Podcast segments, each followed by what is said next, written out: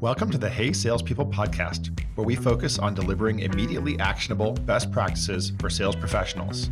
I'm your host, Jeremy Donovan from SalesLoft. Hey, salespeople. Today it's my great pleasure to welcome Anthony Iannarino to the show.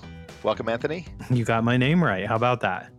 One of the reasons I'm so delighted to have Anthony on the show today is because I feel like I know him, even though we never really spoke before, because I read all three of his amazing books uh, Eat Their Lunch, The Lost Art of Closing, and The Only Sales Guide You'll Ever Need. And it's hard to have a favorite of these books, but my favorite of the three is definitely Eat Their Lunch, which is all about winning customers away from the competition. So that's what we're going to talk mainly about today.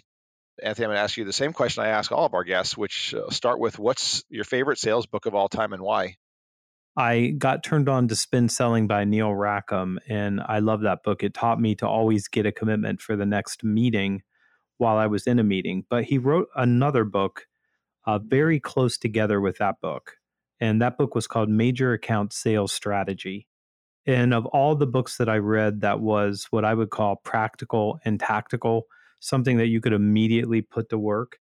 That book was that book. It was really about how do you go out and win major accounts. And as soon as I had finished reading that, I really set my sights on very, very large accounts.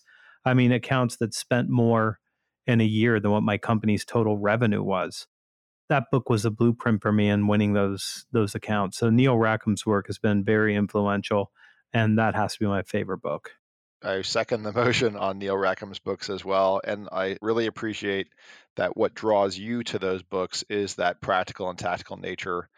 Not to blow too much smoke in your direction, but that's what I love about your books as well, is I feel like so many sales books I find sometimes they're just too abstract and and not actionable. And I think one of the hallmarks of people who do write practical and tactical books is that they really have walked the walk for a significant amount of time I know from your background that you've been selling for a very, very long time. Do you, you want to tell us just like a little bit about what your first sales job was or the first thing you remember selling? Well, it's probably the second thing I remember selling. The first thing, I, I had a newspaper route at one time, but I don't remember having to work very hard to have people sign up. I think they were signed up and I was basically just dropping the papers off. I was 15 years old and I got a job working for the Muscular Dystrophy Association, calling people in community organizations to have them run a bikeathon where people would ride a bike and people would donate money based on the number of miles they rode. And I was 15 years old at that time and I was making cold calls. I didn't feel bad about making cold calls. I was just calling people, trying to have a conversation with them, sending them out the kit, trying to get them to agree to sponsor the bikeathon. And then at some point, I got a job at a roller skating rink where I was doing lip syncs of uh, the most popular music of the time, which meant rock and roll. And it was a great upgrade from cold calling to just being at a skating rink. I was 15 years old. And I got a call two weeks after I started at the skating rink saying, We need you to come back. You're the only person that's gotten anybody to do a bikeathon, and you have two bikeathons going on next week. I was flattered and I said, No way, I'm not coming back. i have a much better job. But that's the first thing I remember selling that I really had to sell. As fascinated as I am by the bikeathon, lip syncing at a skating rink, I don't recall that as being a thing. So would you stand up on a platform and rock out with teased up hair and yeah, absolutely. I mean, I, I was a wild kid, so I did uh, an Alice Cooper thing, and we did a hanging at the end of it, like Alice Cooper did. There was sort of no rules; they just wanted entertainment. Let's transition over to competitive differentiation specifically, and you have this four levels of value concept that you talked about in Eat Their Lunch that it was like the clearest presentation I had heard of it. And, and we obviously think a lot about our competition. And everywhere I've ever worked, you always have some sort of at least one, if not many, main competitors. So I think this is so relevant to audiences. Could you walk us through a little bit of what those four levels of value are? I was trying to explain to people how you have to think about being strategic and what people are really trying to buy. In the first book I wrote, I quoted a Harvard professor named Theodore Levitt who said, People don't buy drills, they buy holes. And if they could have the hole without buying the drill, they'd just take the hole. And that always stuck with me as a really, really interesting observation is that they don't really want to buy a drill. And it doesn't matter if your drill's yellow, and it doesn't matter how many different bits come with the drill or anything like that. They want a hole. And why do they want the hole? Because they're trying to decorate their house or something else. There's, there's a strategic need that you're trying to help with. And it's a difficult concept to try to explain to somebody like the product doesn't matter. And like, yeah, but I have a really good product. Well, yeah, a lot of people have a really good product. And no matter what your product is, other people have products that are good too. Okay, so that can't be the primary differentiator. Apple has some good differentiation, but in an audience of 500 people, you know, a couple hundred of them are going to be carrying Samsungs because Samsung makes a good phone too. It just depends on what you believe that product does. So that's one. Two is the experience. So are you easy to do business with? Do you have good service? Do you have good support? Is there something that you can add to level one that transcends it and includes it? So it's more than that, but it also makes one even better. We've been commoditized in my mind at level three for probably 30 years, which is I need you to do this thing for me. I need you to get me this outcome. So I'll give you an example. Let's say somebody prints material and mails it. So the outcome is is can you print this? Can you make it beautiful? Can you get it from point A to point B so that we can get it in the mailbox of our potential customers? Well, there's a lot of people that can do that. And there's some people that can say, well, I could do it cheaper or I could do it faster. But ultimately, those aren't huge differentiators. So they don't do too much to make somebody prefer you. So how do you get the preference? Because that's really what we're doing when we're selling is we're trying to create a preference to buy from us, to buy from our company, to let us be their partner. What I noticed is that there's this level 4, so there's this other level where it's strategic, where you become sort of an integrated part of how they think of what they're doing and you become a trusted advisor and truly consultative. So why does somebody want to send a piece of mail from point A to point B? Not because they like sending mail, but because they're trying to acquire a new customer. So when you talk about, okay, let's talk about customer acquisition strategies, how do we help you reduce the cost of acquiring a customer? Now you're talking to somebody in terms that when they hear this, they think, okay, this is a person who understands what I want. I'm not trying to mail things. I'm trying to get people to open the mail, go to the web, type in their information so I can send them a credit card or whatever the case may be. So it's the level four value that ends up being differentiating for most salespeople because most salespeople still sell at three at the best and one at the worst. I mean, there's still salespeople that come in and say, Let me tell you about my company. Let me tell you how long we've been in business. Let me tell you who's on our board. Let me tell you who our investors are. And they do all this proof providing as if the proof is going to differentiate them, but it's not. It's the focus on the outcome and who can best describe the strategic need to do something different and cause someone to change that tends to be the winner in that contest. There's still a lot of product feature and functionality selling. Too many. Too many people still doing that. I have a theory as to why, which is a lot of products, particularly in the B2B space, have some degree of technical complexity to them and bells and whistles and so on. If you think about sales training and enablement, so much of that training and enablement time is spent on product features and functionality not just in onboarding, but also in the ongoing training, right? Every time the engineering team has a new release, that's where they focus. The sales enablement team may not even have adequate time or preparation, especially in the age of just in time or continuous release schedules to actually tie every one of those enhancements to ultimate business value. I think there's another reason. When I come in and I say my company's been in business for 27 years, we do X amount of revenue. These are the logos that we've won. These are our great product sets. What I'm saying is that I'm not the value proposition. My company's the value proposition. My product's the value proposition. To accept that you have to be level four is to accept that you have to be the value proposition. And people say, well, I want to be consultative.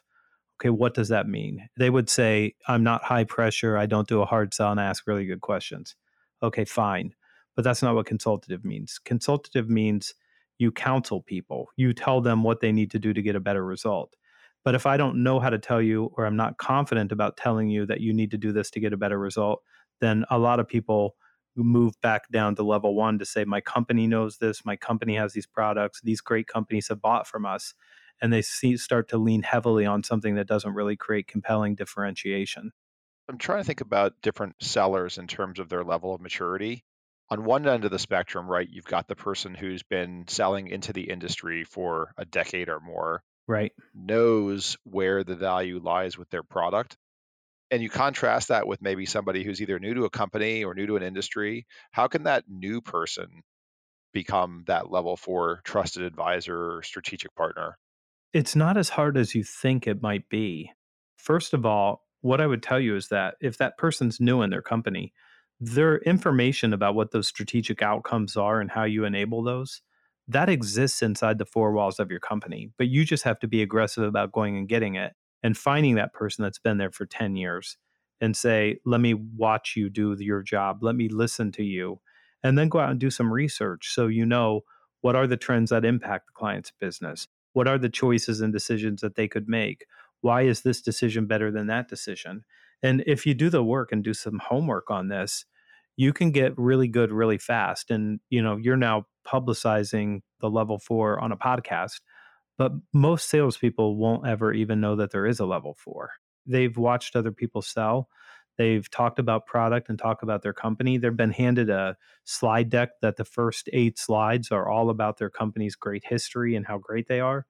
And they think that should be enough to win a deal, but it's not enough to cause people to change and it isn't going to differentiate you in a meaningful way to talk about your company. So you have to have something more than that, but they can get it rather quickly if they work hard at it.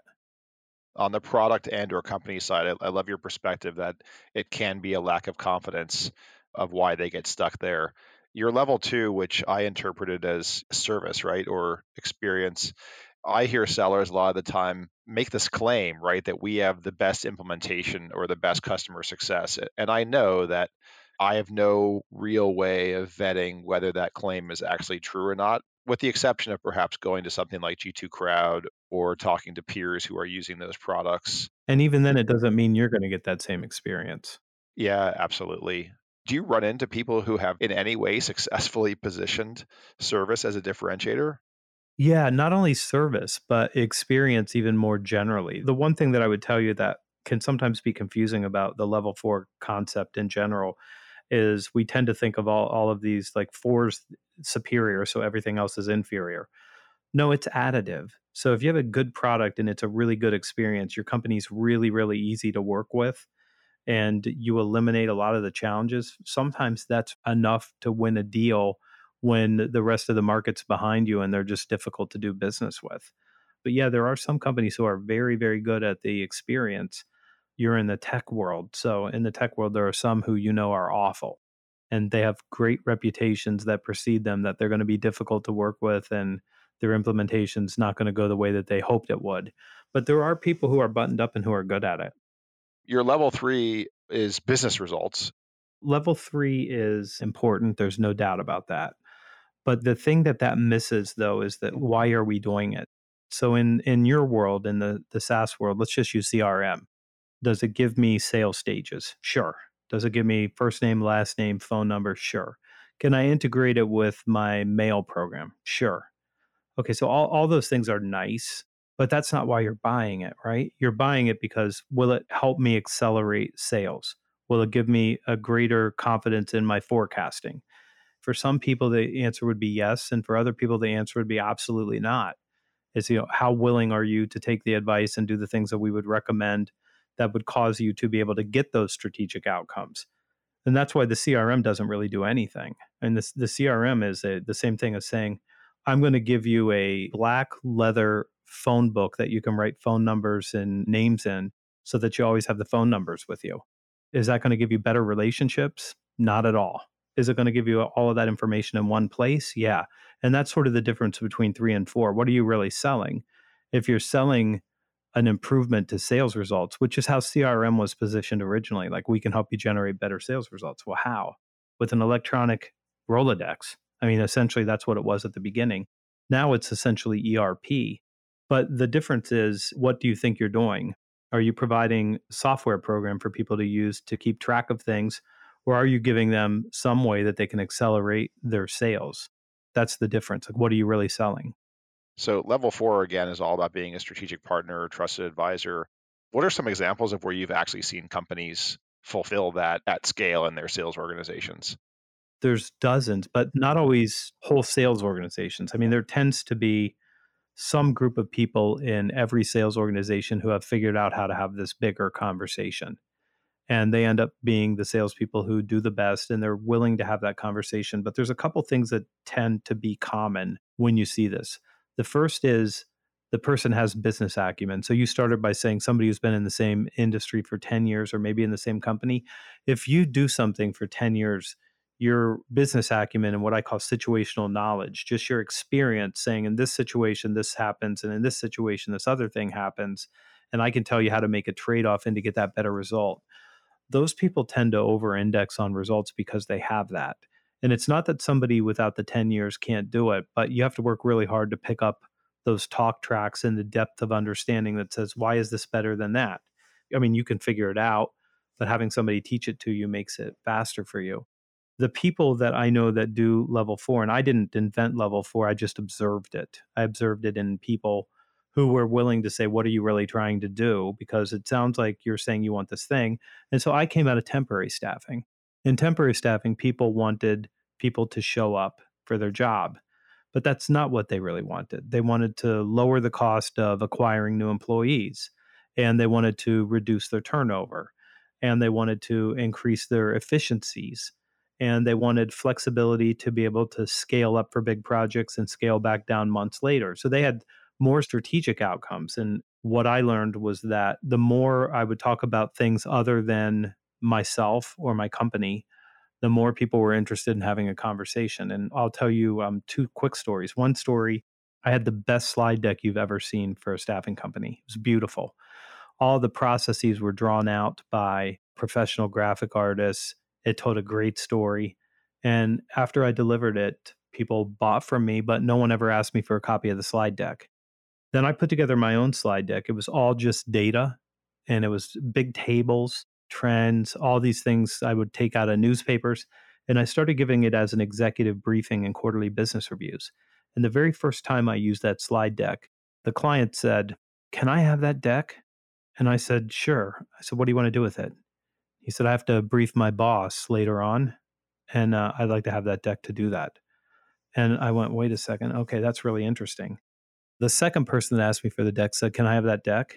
I need to brief my executive leadership team. And I said, Sure. And then he said, Would you mind taking your logo off? and then I thought, Okay, this deck is really valuable to other people and it didn't say anything about my company at all. All it said is, here's the world that you live in. Here's what we see going on. Here's some of the changes that you're going to need to start thinking about. Here's what we're doing to think about them. And people were fascinated with that. Then I started having executives show up at QBRs because they wanted to get a briefing on how to think about strategic decisions around human capital. That is the shift from three to four. You know, it, it, talking about how do I get you the tangible result to talking about how I get you the strategic result makes a difference. So the second story I'll tell you, I went on a sales call once.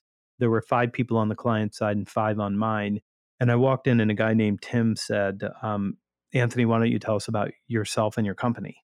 And I said, Tim, that would probably be the least interesting conversation we could possibly have. And he said, No, no, no. I really want to hear about you and your company. And I said, Well, the very best way for me to tell you about me and my company is to tell you the kind of things that we think about. And I went into the deck where I started talking about insights, sharing how to think about strategic decisions around staffing. About an hour and 15 minutes later, he excused himself from the room. And the woman sitting across from me said, How did you do that? And I said, What did I do? And she said, Tim has never been in the room with a salesperson longer than seven minutes. You kept him here for an hour and 15 minutes. And I said, Well, I think we were just having a really good conversation. But I knew that the reason that he stayed is because I didn't start at level one. I didn't have a conversation about, let me tell you about me. I think he would have said, yeah, you know what? I already have people that do what you do. Thanks for coming in. But instead, we had a conversation about what really matters. Level four is what really matters for most people. I think so many salespeople have interpreted this advice to be a trusted advisor or strategic partner as just a clever ruse to simply position the value proposition of their product as an idea, right? Well, it's something that I say all the time. Salespeople say things like, I want to be consultative or I want to be a trusted advisor. And I continually tease sales audiences when I get to speak to them that you only need two things to be a trusted advisor trust and advice. It's a very, very simple recipe. But if you don't have the advice part, so the advice part means this is the right thing to do to get the strategic outcome that you want right now, even if you don't buy it from me. Even if you don't buy it from me, this is the right answer for you. And when you're saying this is the right strategic advice for you, even if you don't buy from me, that's a pretty good test as to whether or not what you're doing is pitching your product or you're really pitching the conceptual idea about the change that you need the client to make in order to achieve that strategic outcome or goal. Now, sometimes we're teaching them that they should have a bigger strategic outcome or goal in mind. And other times we're helping them with something that they've already recognized that they want. Both of those things can be true. But the fact that you have the advice, the fact that you know something that you would recommend to them is what makes you a trusted advisor. The trust part needs to come with advice. And I think if the advice is you should buy our product, it's really, really good and uh, we'll be a really good partner. That is not the advice that says this is why you should change. This is how you should change. These are the trade offs that you should make. And this is where you're going to be on the other side of this process. That's a very different salesperson. I love the way you phrase that, which is right. This needs to be something that the person can and should do, even if they don't buy from you. To what extent does that advice need to be either immediately actionable or actionable with some degree of effort. Immediately actionable advice on CRM might be right now you should make sure that people are implementing a mutual plan with a customer. So it's sort of immediately actionable advice versus maybe there's a solution that allows you to actually implement the mutual plan in the platform. There's stuff that's immediately actionable and there's stuff that is just is it's longer term. And yeah, longer term, expensive, what have you. Well, it's expensive in a couple ways. It's expensive maybe financially, but most of the time when we're trying to help somebody get a strategic outcome, we're asking them to make changes along with us. So you can say the CRM, so this is level 3, the CRM actually allows you to track what the next commitment is. Okay, that's one thing. But the coaching that we're going to give you around that is going to allow you to have a better conversation to make sure that the next step is the right next step that the salesperson knows how to manage that process and that you actually have them show up and keep their commitment, moving the deal forward faster. They're trying to move a deal forward. I don't need to know what the commitment was. I actually need somebody to keep the commitment and move forward in the process with us. That's how you sort of have to think about these things is you can split those apart. So how do you help me accelerate that? Or how do you help me make sure that the salesperson gets the coaching to be able to gain that commitment and move a deal forward? Those are just very very different outcomes. So the crm would enable that if you decided it would and if you gave insight about how best to do that and how to get that strategic outcome which is better deal flow or faster compressing the sales cycle one of those things you can do something more than level 3 technical buyers you don't have to go much past the level one product or level two experience. And then with the economic buyers, you need to go further right into the business results and the strategic partnership levels three and four. Do you think that's an applicable rule of thumb or do you think that's overly generalized? I think all generalizations are lies. So, you know, and, and that was a generalization I just made, that making that a lie too. the thing about generalizing like that is it can be useful. So generally when you go to an end user and say, can you tell me about your strategic plan for producing better results over the next 18 to 24 months? And they're not really. it's not my job. I'm not I'm not making strategy decisions. So you can go to level 4 with them, but they're not at level 4 and they don't care. But when you say something like, "Can you share with me how what we do could enable you to do your job better and faster and can I share with you what has been helpful to some other people?" Level one's important. Let me just stop and say that level one is really important. And it's not like you get to four and you can get there without getting one, two, and three at the same time. Like we're really strategic, but everything else we do really sucks. Sorry about that. Product's not good, service is terrible, doesn't really work very well. I need all these. The end user cares deeply about level one. It has to work. It has to be easy for me to use, which is level two. You have to give me some support and you have to create level three. It has to actually do what you say it's going to do. So I need all of those things for the end user, but you are trying to match the value to the conversation. If you go to a CEO and say, I would love to give you a, a demo of Salesloft and I want to walk you through every single screen and every single function, they go running screaming for the door. Like, if I have to see this, if I have to know all these things that you want to show me, I can't buy it because I'm not going to do this. I have people that are going to do it you're trying to match the level of value to what people care most about. the framework that you have for being a level four seller. And you mentioned it in passing, but I, I want to put an exclamation mark on it because it was something that I thought was extremely valuable, which is how do you tell that story about value? And that framework had three pieces it's trends, implications, and advice. Can you give another example of that just to really underscore how people would actually build that story? That's what I hoped I did with the book. On on the section chapter 2 capturing mind share, I've got a framework in there for thinking about how do you go out and research what trends are going to impact your client. And it starts with why should they change? It's different than starting with why we're a really good company and you should trust us with your business. The difference is stark. So when you come in and you say, you know, in staffing, 11,000 baby boomers retire every day in the United States. So that's 4.3 million people a year retiring. There's 200,000 people being hired each month, and that leaves a gap of 138,000 people missing each month, which is why right now there's 2 million more jobs open than the number of people on unemployment which means it's going to be more difficult to find the people. They're going to be younger, they're not going to have the experience. So the implications are you're going to have to work a lot harder to find a value prop that meets the millennials and Gen Z's demands for what a good workplace looks like. And you're probably going to have to have a training and development program to sort of get them up to speed because the 67 year old guy that's been in this role for 35 years isn't going to be here to train them and teach them and you're not going to be hiring people that know how to do this in the same way that the group that people that have been here before. So there's a, a reason to change. There's an implication for not doing something. And when you can stack five or six trends together to say, even if one of these isn't true for you, or even if two of them isn't true for you, generally this is the direction that things are going. And this is why you should be changing and doing something different now rather than waiting for something bad to happen. And again, you can't be a trusted advisor if you show up after people get hurt and say, you should have done something about that. Why'd you let yourself get hurt? If you're the trusted advisor, you have to go and have that conversation before that. So you're you're looking at trends, you're looking at implications, and then you're looking at how do I get them to take action on this and to do something about it before something bad happens. I'll give you an example from staffing many years ago. I told a client for two years that their rate was falling behind the market. And I said, at some point, you're going to come to us and ask us for people, and nobody's going to accept your job. And one year, we couldn't get them any more people their pay rate had fallen so far behind, they were so far behind the market, no one would take a job with them. I'd worked two years to try to get them positioned to do something about it, but they wouldn't do it. And some people actually have to have the heart attack before they decide to start eating vegetables and, you know, getting a little exercise. The more you can stack these things up, the more compelling you can be. Do you think that the trends that you present need to be non obvious to the buyer? I think that there has to be some novelty, and there's another piece of that that I I have in the the framework in the book, which I call views and values.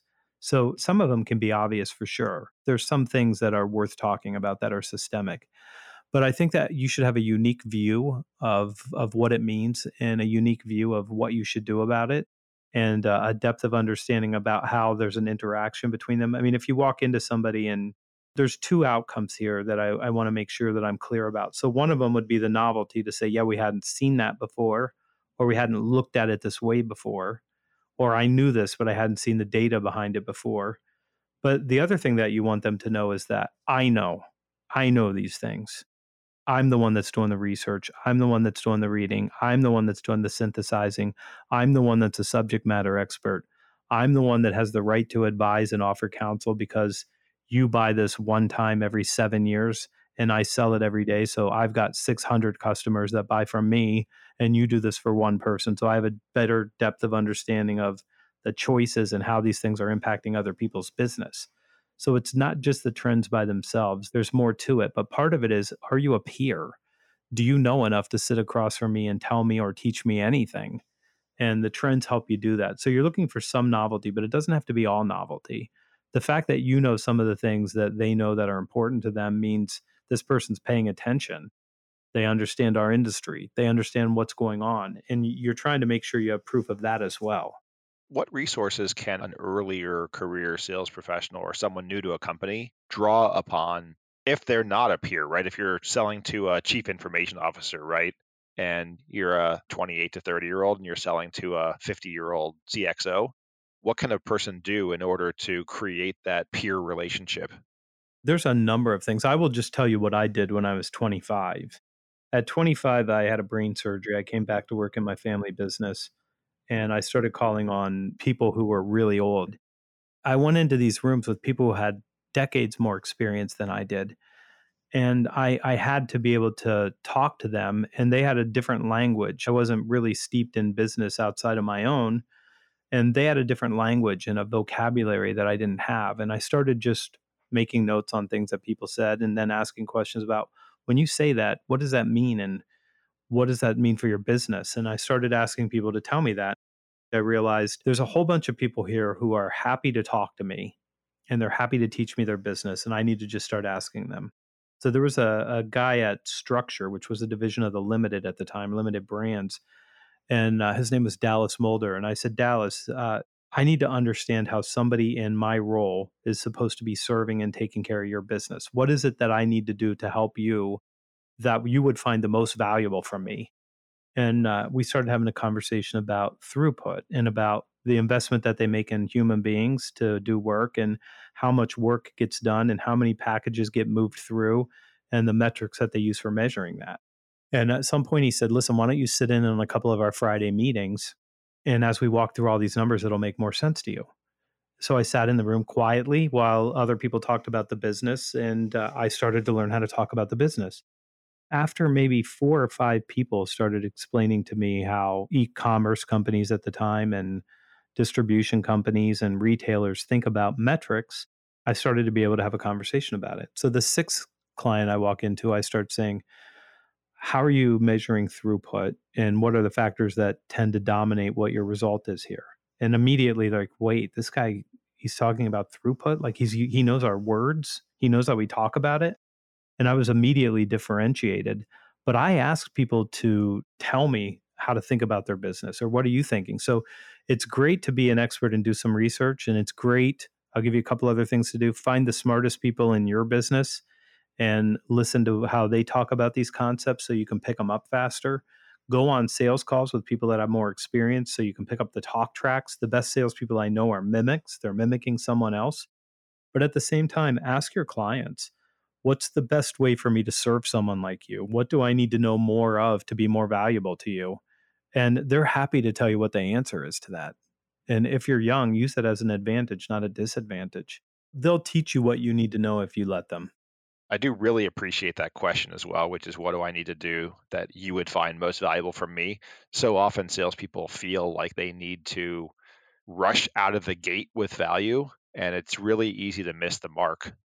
Well, I'm so thoroughly enjoying this. And we didn't even scratch the surface on some of your other work, but I'd love for people to find out a little bit more about you. So, what's the best way to find your books and to connect with you and find out a little bit more?